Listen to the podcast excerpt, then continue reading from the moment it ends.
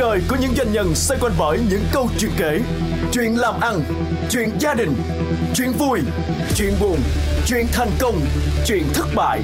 Tất cả sẽ được chia sẻ lần đầu tiên trên sóng radio trong chương trình doanh nhân kể. Chương trình được phát sóng vào 9 giờ đến 9 giờ 20 thứ ba và thứ tư hàng tuần trên FM 95.6 MHz và FM 90 MHz. Trong kinh doanh, yếu tố mới lạ và sáng tạo luôn là điều được săn đón ở sản phẩm, ở bán hàng, ở tiếp thị và kể cả ở cách vận hành của một tổ chức. Mọi thứ đều được liên tục đánh giá, cải thiện và đổi mới cách tiếp cận để trở nên hiệu quả hơn. Những gì đã thành công của ngày hôm qua không còn là công thức thành công của ngày mai, nhất là trong bối cảnh mọi thứ đang biến động nhanh, nhiều và nhiễu như trong thời đại của chúng ta. Khách mời của doanh nhân kể hôm nay là một chuyên gia với hơn 20 năm kinh nghiệm trong việc giúp các doanh nghiệp Việt Nam xây dựng những ý tưởng truyền thông sáng tạo và phát triển chiến lược marketing cho thương hiệu. Anh Phạm Ngọc Hưng là một chuyên gia đầu tiên về sáng tạo và phát triển chiến lược thương hiệu trong nhóm những người tiên phong của ngành quảng cáo tại Việt Nam trong thập niên 2000. Anh đã tham gia quảng cáo vào lúc ngành này còn sơ khai, trở thành giám đốc sáng tạo của công ty Storm Eyes, đơn vị quảng cáo trong nước được biết đến với nhiều chiến dịch giúp cho các thương hiệu Việt thành công trong thời kỳ đầu. Một trong những chiến dịch hôm nay vẫn còn được nhiều người nhắc đến có tiêu đề Có thể bạn không cao nhưng người khác cũng phải ngước nhìn của Beer Sài Gòn Special. Anh cũng là người đã cùng đội ngũ xây dựng thương hiệu Newty Food trong giai đoạn mới phát triển, cũng như thương hiệu sữa Vita Dairy trong thời gian gần đây. Hôm nay chuyên gia Phạm Ngọc Hưng sẽ cùng thảo luận với chúng ta xoay quanh chủ đề sáng tạo và xây dựng thương hiệu cho một doanh nghiệp. Doanh nhân kể FM 95.6 MHz và FM 90 MHz. Xin chào anh Phạm Ngọc Hưng. Xin chào anh Nguyễn Trần Quang và xin chào các bạn khán thính giả. Phạm Ngọc Hưng đã vào nghề như thế nào? Tôi vào nghề vào năm 1996. Lúc đó ban đầu tôi được uh, mời đến phỏng vấn vào vị trí Art Director của công ty quảng cáo Leo Burnett Việt Nam. Ừ. Tuy nhiên hôm đó, lúc đang ngồi chờ ở phòng tiếp tân thì tôi được đọc một quyển sách đó là The Copybook, liệt kê 32 copywriter nổi tiếng nhất thế giới. Và tiêu đề của cuốn sách đó có ghi rằng viết quảng cáo là một nghề khó khăn, nguy hiểm và bận thỉu. Nhưng nếu xã hội còn cần đến nghề đó thì có tôi. Và sau một lúc sau ra à. thì khi được gặp và những người phỏng vấn tôi ấy, à. thì tôi đề nghị rằng tôi muốn phỏng vấn vào nghề copywriter tức là người viết quảng cáo đúng không đúng vậy ừ. Nó thế là lúc đó Leo Burnett người ta đúng lúc họ đang có một cái job opening cho công việc copywriter ừ. và họ đồng ý luôn. Ừ. Và tôi vào phỏng vấn họ và sau hai ngày test các bài và cách viết vân vân thì sau một tuần tôi đến nhận việc ở Leo Burnett công việc đầu tiên của tôi. Với uh, tư cách là một người viết quảng cáo. Một người viết quảng cáo. Nhưng mà bạn đã được đào tạo như một người uh, uh, làm thiết kế về mặt hình ảnh. Bởi vì bạn đang uh, tham gia phỏng vấn art director tức là người về mỹ giám đốc về mỹ thuật. Thì bạn đã à, được đào tạo thế nào? Rồi bạn đã được đào tạo thế nào trong cái copywriting mà để tự nhiên đang từ art rồi sang từ mỹ thuật rồi rồi sang uh, viết lách tôi nghĩ rằng công việc copywriter tôi đến với nó là bằng sự đam mê. Và tôi trưởng thành trong nghề đó một quá trình tự học. Ừ. cũng như giai đoạn những năm 96 97 tôi vẫn luôn luôn nhớ về hai người sếp trực tiếp của tôi lúc đó. Một người anh là Richard và là một anh nữa người Singapore. Thì cả hai người đều là những người thầy mà tôi rất tôn trọng ừ. và đã giúp tôi rất nhiều trong khoảng thời gian ban đầu bước vào nghề. Cái thời gian mà học việc rồi làm việc rồi trải nghiệm ở Leo Burnett là một đơn vị mà uh, lớn hàng đầu của thế giới đúng không thì bạn thật sự bạn học được cái gì? Tôi nghĩ ở Leo Burnett tôi học được rất nhiều. Ừ. nhưng cái đầu tiên hết mà tôi vẫn ấn tượng nhất đấy là khi tôi được phát một tờ brief cho shop đầu tiên ừ. shop quảng cáo cho rượu Tony Walker. Và khi tôi được brief về shop đó điều ừ. đầu tiên tôi ngạc nhiên nhất là tại sao những người nước ngoài ừ. hoàn toàn chưa biết gì về Việt Nam họ lại có thể viết được một brief để có thể nói về người uống rượu Việt Nam đọc được tâm lý của những người đó một cách rõ ràng như thế tức là một cái định hướng sáng tạo trước khi làm bất cứ một uh, chiến dịch nào thì nó đang đặt vấn đề với nhiều câu hỏi và sự hiểu biết đúng vậy tôi nghĩ rằng cái shop đầu tiên mà tôi được brief là brief về shop rượu của Johnny Walker à, rồi và cái đấy cái brief đầu tiên đấy cũng cho tôi biết rằng á, với một nghề làm quảng cáo thì tiêu chuẩn để trở thành gọi là chuyên gia nó cao như thế nào Ừ. Và Leopold tất cả mọi thứ từ bắt đầu planning, briefing và quá trình ừ. sáng tạo đều được kiểm tra chặt chẽ và đòi hỏi rất cao. Tôi được học về chuyện đấy. Anh đã học được cái cách làm, anh đã học được cái tiêu chuẩn cao của một dự án đúng không? Và anh đã trải nghiệm những cái việc đó. Sau đó thì anh làm việc với đơn vị trong nước đúng không? thế thì anh đã học được điều gì từ chuyển hóa từ một công ty nước ngoài làm quảng cáo uh, làm hình ảnh thương hiệu đến khi anh chuyển qua một công ty trong nước thì anh đã ứng dụng và cái bài học tiếp theo của anh là gì tôi nghĩ giai đoạn mà à, tôi cùng với một đối tác để thành lập ra công ty quảng cáo Stormline ừ. đó là giai đoạn mà tôi có thể tự gọi đối với bản thân mình là uh, tốt nghiệp giai đoạn đầu của nghề ừ Tuy nhiên tốt nghiệp giai đoạn đầu của nghề chưa có nghĩa là trưởng thành và quá trình mà tôi cùng làm việc ở Stormline cũng là quá trình trưởng thành kế tiếp của tôi. Ừ. Và giai đoạn đó tôi cũng đọc và học rất nhiều. Ừ. Ví dụ nó một kỹ năng đơn giản nhất của nghề copywriter là nghề ừ. lập việc viết. Tôi nghĩ là ở Libonet tôi được dạy rất uh, cách viết rằng cách nhập đề phải như thế nào, cách viết phải phải được đơn giản ra sao, mọi cái thừa phải được cắt xén ra sao và luôn luôn câu cuối cùng phải luôn luôn refer back to the headline như thế nào nhưng đó là những kỹ năng vấn đề chỗ đằng sau kỹ năng đó là luôn luôn đi đến cái chỗ cốt yếu của ngành quảng cáo đó là sự tinh gọn tinh gọn. Sự tinh gọn. Rồi gì nữa? Bởi vì tinh gọn là à, một trạng thái nhưng mà tinh gọn để làm gì và tinh gọn có mục tiêu gì tinh gọn đem tới kết quả gì? Sự tinh gọn đó là một sự đúc kết trong cả nghề marketing hay quảng cáo nó đều y hệt như nhau. Ừ. sự tinh gọn là cách nói khác của việc đúc kết của quá trình gọi là kết tinh của tất cả những tư tưởng những hiểu biết những suy nghĩ mình trong một vài câu để ừ. có thể đi thẳng được vào trong tâm trí của người đọc người ừ. xem ừ. cái đó là sự tinh gọn rồi cái cách viết của một bài quảng cáo đó người ta dạy tôi về hình thức rồi nhưng từ cái cách từ cái sự tinh gọn của bài quảng cáo để đi đến một quá trình học cách đúc kết tất cả mọi suy nghĩ về thị trường về sản phẩm về hiểu biết về người tiêu dùng vào trong một câu slogan hay một cái gì đó gọn ghẹ hơn ừ. thậm chí trong cách trình bày và nói chuyện với khách hàng. Đó là một giai đoạn khác. Mình ví dụ đi. Mình ví dụ bằng cái câu chuyện mà À, với những cái học đó ở một công ty quảng cáo uh, lớn của thế giới rồi anh bước ra anh làm quảng cáo cho những thương hiệu Việt Nam với một công ty Việt Nam trong cái giai đoạn ban đầu như hồi nãy chúng ta có nói đến.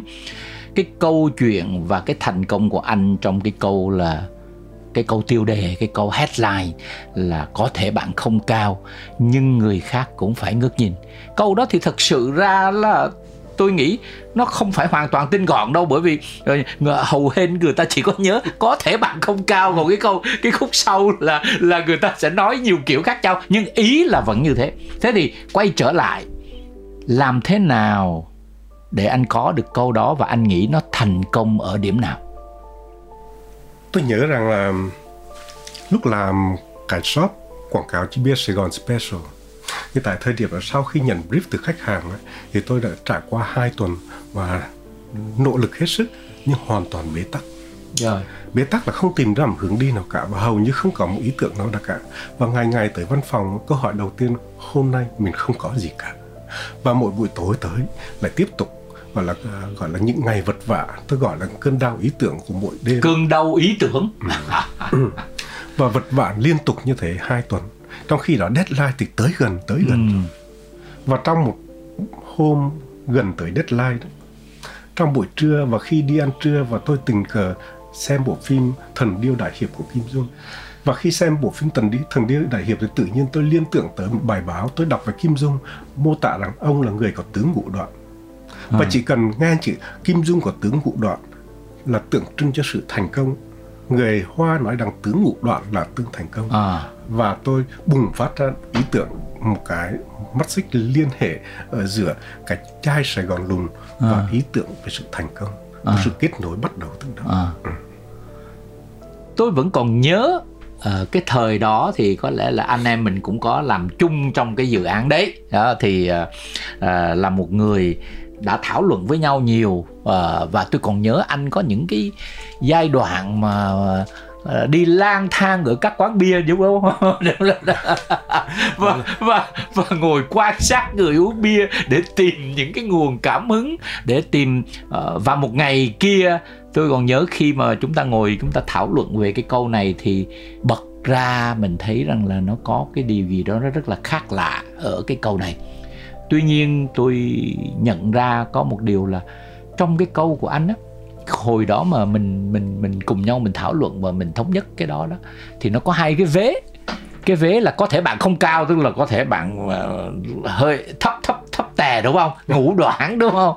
Nhưng cái tính mâu thuẫn của câu đó người khác cũng phải ngước nhìn thì tự nhiên tôi đang nhớ cái hình ảnh đó tôi hỏi là tại sao câu này nó thành công ở trong các doanh nhân? Hồi đó là mình nhớ là mình mình đấu với những cái thương hiệu mà hàng đầu của thế giới đúng không? Đúng rồi. thì những doanh nhân của cái thời đó họ đang rất là thiếu thốn nhiều thứ không giống như ngày hôm nay. Họ thiếu thốn kiến thức họ thiếu thốn kinh nghiệm họ thiếu thốn tài nguyên. Nhưng mà họ có những người đã vượt qua và chiến thắng. Và có lẽ tôi đang nghĩ à, đó cũng là một cái động lực để nói rằng là à, cho dù tôi thiếu thốn cho dù tôi khó khăn nhưng tôi có cái niềm tự hào ngày hôm nay tôi thành công. Và cái đó nó vẫn tiếp tục câu đó ngày hôm nay nó thành công trong suốt hơn 25 năm qua và người ta vẫn còn nhớ thì anh nghĩ như thế nào về cái nhận định đó? Về sau có người bạn ở trong à, phòng marketing của Biết Sài Gòn có kể cho, tôi nghe rằng là khi tôi giới thiệu xong ý tưởng đó thì anh à, ông Thanh là tổng giám đốc Biết Sài Gòn đã chọn ngay câu đó. À, mà không hề quan tâm đến những dự án những người khác trình bày. À, và câu đó cũng nhận được điểm cao nhất Ừ. do tập thể Biết Sài Gòn chấm. À. và người bạn tôi nói đùa tôi rằng á, idea của anh được chọn tại vì anh Thanh lùn anh Thanh. Vậy thì cũng đã là 25 năm trôi qua từ khi chúng ta cùng nhau làm cái dự án đấy và nó có những cái thành công nhất định cho tới ngày hôm nay người ta vẫn còn nhớ tới. Thế thì và Phạm Ngọc Hưng cũng đã làm rất nhiều dự án tiếp theo đó. À, thì nếu ngày hôm nay hỏi Phạm Ngọc Hưng là ai thì bạn sẽ mô tả bạn là người như thế nào? Tôi có người bạn và đi đâu người bạn ấy cũng hay giới thiệu tôi là tác giả của phim quảng cáo biết Sài Gòn luôn có thể bạn không cao như người khác phải nước nhìn có điều tôi không thích nghĩ như vậy tôi nghĩ rằng à, tôi cho dù làm trong ngành quảng cáo hay không tôi làm các dự án marketing hay phát triển sản phẩm mới như thế nào thì tôi luôn tự đặt mình vào trong vị trí của một problem solver một người, người. tìm kiếm giải pháp Rồi. Tôi nghĩ problem solving thì có hai vấn đề. Và vấn đề thứ nhất, đầu tiên hết của problem solving là phải xác định được problem là gì. Ừ. Thì để biết được problem ờ, đối với một doanh nghiệp hay với một thương hiệu là gì thì đòi hỏi một kỹ năng phân tích. Rồi. Anh phải tiếp cận nó từ kỹ năng năng phân tích có một cái nhìn tổng quát về thị trường, về người tiêu dùng, về năng lực của của của doanh nghiệp. Để từ cái đó mình rồi chắt lọc ra à cái này là có thể tối ưu nhất là như thế này, con đường thế này, có thế này. Ừ. Tức là việc đầu tiên hết giống như việc giải toán, việc đưa ra một bài toán từ một đống hỗn độn, rồi từ đống hỗn độn đó tìm ra kiếm ra quy luật, rồi khi đó mới tạo ra một bài toán. Đó là giai đoạn quan trọng nhất. Giai đoạn kế tiếp là tìm kinh nghiệm để giải bài toán đó, chính là cái vai trò của sáng tạo. Đó là về mặt phương pháp. Còn thực tế thì anh nhìn thấy gì ở những doanh nghiệp ở những đội ngũ đang làm thương hiệu qua hơn 20 năm anh đã thực chiến cái uh, liên quan tới problem solving liên quan tới giải quyết các vấn đề khó liên quan tới thương hiệu liên quan tới bởi vì cái kỳ vọng của người ta vô cùng lớn là à tôi muốn thương hiệu tôi lớn nhanh lớn mạnh nhiều người biết và yêu chuộng và mua sản phẩm. Nhưng thực tế nó như thế nào khi anh bước vào giải quyết một vấn đề? Trong quá trình làm quảng cáo và sau này tôi làm tư vấn thương hiệu tôi luôn gặp phải hai vấn đề một vấn đề thứ nhất khi bước vào doanh nghiệp và tôi nhìn thấy những người đi trước những giám đốc marketing hay team marketing đi trước họ thường phạm phải sai lầm là bê bài học hay bê kinh nghiệm của họ ở nơi trước đó để áp dụng cho doanh nghiệp đó và dẫn đến sự không thành công. Ừ. Một vấn đề thường gặp thứ hai nữa là người chủ của một thương hiệu hay một doanh nghiệp họ không bóc tách được cá nhân của họ ra khỏi thương hiệu hay công ty mà họ đang nắm giữ ừ. và họ lấy cái tôi của mình đè nặng lên cái thương hiệu hay doanh nghiệp đó ừ. cả hai vấn đề thì có những cách giải quyết khác nhau nhưng nó đều là những khó khăn cả có nghĩa là các doanh nghiệp xây dựng thương hiệu đang tập trung hoặc là bị lôi kéo quá nhiều về cái giải pháp mà chưa dành đủ thời gian như hồi nãy chúng ta nói là phân tích và chúng ta đang giải quyết chuyện gì cụ thể một cách vô cùng sắc sảo và cốt lõi. Đúng vậy. Tôi nghĩ rằng ngay cả chuyện đó thì người người chủ doanh nghiệp có lẽ rằng họ ờ, để đi đến sự thành công và chiến lược thì bản thân họ phải đầu tư đủ thời gian để hiểu về vai trò của chiến lược, hoặc tự họ phải tham gia vào vấn đề chiến lược đó, nhưng cần có thêm một đối tác khác để giúp mở rộng cái nhìn và phân tích vấn đề. Chỉ khi đó thì họ mới đánh giá đúng quan trọng của vấn đề là sáng tạo trong chiến lược. Doanh nhân kể FM 95.6 MHz và FM 90 MHz từ một người được đào tạo và làm việc trong ngành mỹ thuật ứng dụng, cơ duyên đã dẫn bước anh vào thế giới của sáng tạo nội dung và ngành quảng cáo. Phạm ngọc hưng đã rèn luyện và học tập từ thực tế và từ những bậc đàn anh trong ngành. Với niềm đam mê, sự chuyên cần cùng sự tập trung học hỏi, anh đã trở thành chuyên gia tiên phong với những dự án sáng tạo và chiến lược truyền thông giúp cho các doanh nghiệp việt nam phát triển thương hiệu. Tuy nhiên con đường xây dựng thương hiệu Việt chưa bao giờ là một con đường bằng phẳng. Vậy những bức tường nào đã chắn đường của người làm thương hiệu và họ phải làm gì để vượt qua những rào cản đó với những kỹ năng nào, với những quan điểm, những tính cách và những phương pháp nào? Xin mời quý vị và các bạn tiếp tục theo dõi phần 2 của cuộc đối thoại với một chuyên gia tiên phong trong ngành quảng cáo tại Việt Nam, người đã được biết đến với những chiến dịch và thương hiệu đi sâu vào lòng người mãi cho đến ngày hôm nay. Xin chào và xin hẹn gặp lại. Cuộc đời của những doanh nhân xoay quanh bởi những câu chuyện kể, chuyện làm ăn, chuyện gia đình, chuyện vui, chuyện buồn, chuyện thành công, chuyện thất bại. Tất cả sẽ được chia sẻ lần đầu tiên trên sóng radio trong chương trình Doanh nhân kể Chương trình được phát sóng vào 9 giờ đến 9 giờ 20 thứ ba và thứ tư hàng tuần trên FM 95.6 MHz và FM 90 MHz.